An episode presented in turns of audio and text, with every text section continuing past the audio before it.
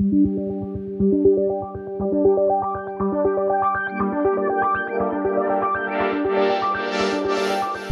den, jsem Nikita Poljakov a vy posloucháte E15 Cast, krátký podcast o velkých proměnách biznisu. Posloucháte doma hudbu z LPček, většinu z nich pravděpodobně vyrobila česká firma GZ Media. Loděnická společnost je světovou hvězdou ve výrobě vinilů a loni oslavila nejúspěšnější rok v historii. Jsou desky nesmrtelné? O tom si budeme povídat s majitelem GZ Media, Zdeňkem Pelcem.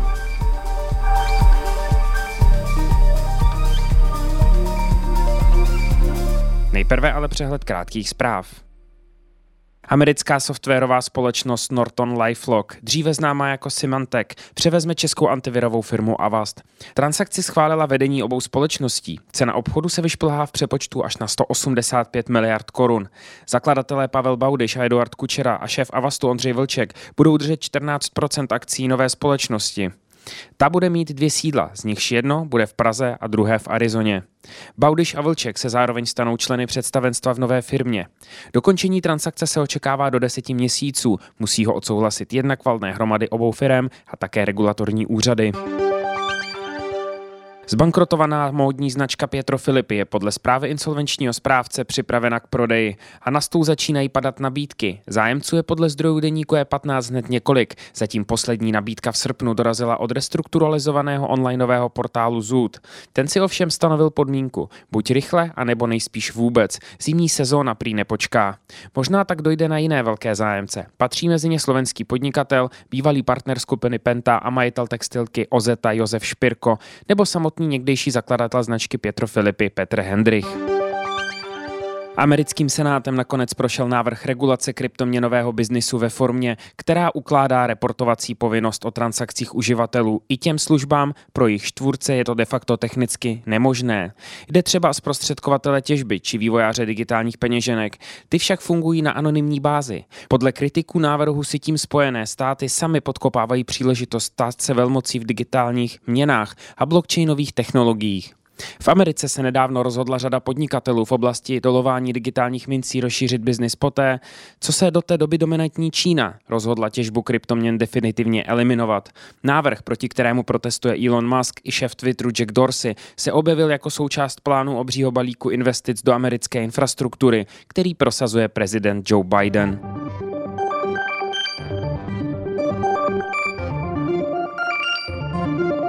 Více informací najdete na e15.cz.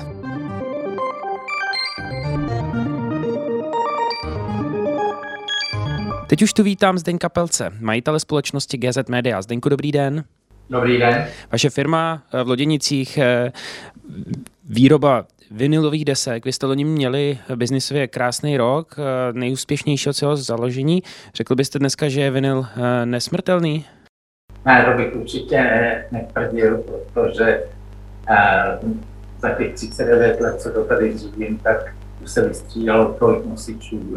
Ten vinyl je zvláštní k tomu, že snad jako ten z popela, když měl za sebou krásnou kariéru, pak to prakticky umřelo. A po několika letech se to znovu pomalu nastartovalo a teďko ten dům je prostě... A proč zrovna ten vinyl teda? Proč ne... Nevím, CDčko, disketa, CDčko svůj boom mělo, my jsme v minulosti dělali dohromady kolem 150, 160 milionů CDček a DVDček a dneska děláme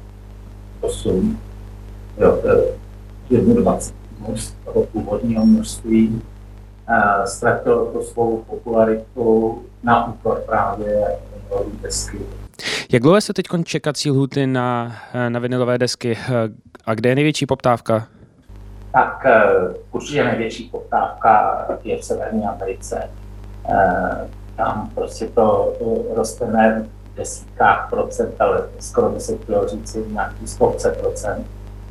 Ta poptávka, my jsme vždycky měli zakázky tak na 3, maximálně 4 týdny a dneska jsme vyprodali na 3 měsíce dopředu už 100%. A pro ty malé zákazníky, vždycky, když jsme obsazený na ty 3 měsíce, tak jim to dáváme třeba na listopad, na prosinec a u někoho to bude až třeba na příští rok. Mm-hmm. To by bylo v velmi době, ne, když by byla velká konkurence, ale dneska jsou prakticky všichni konkurentní. V Británii jsou, čtu tady nesmyslně dlouhé čekací lhůty, někteří čekají půl roku.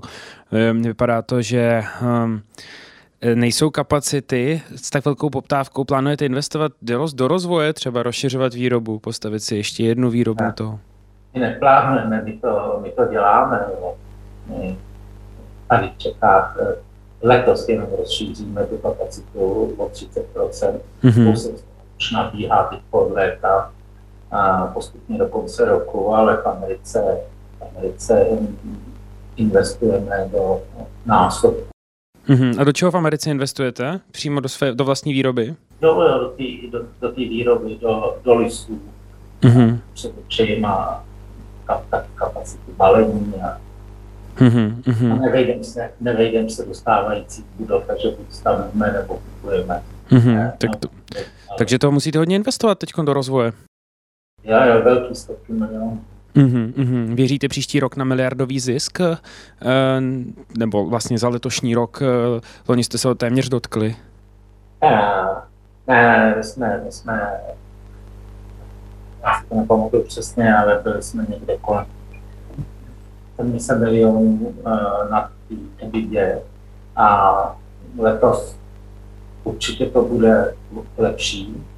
Ovšem ne tak lepší, jak by člověk očekával, poněvadž teď vstupy letějí nahoru na o 10%. Naše ceny, bohužel, tohle byl vždycky můj sen být takhle vyprodaný dopředu. Jenomže to tím, že jsme nabírali zakázky v době takhle dopředu, kdy ty ceny ještě nelítaly, tak jsou prostě dělané na bázi těch cen, který tenkrát platili. Takže nám teď v tomhle období, řekněme až do listopadu, pro většinu zákazníků děláme za minulý ceny, protože jsme to potvrdili a musíme prostě vysvětlit dodržet za cenu prostě poklesu výsledky. Díky moc, Zdeňku, díky za váš čas a mějte se hezky. Taky, hezký den na nastavení.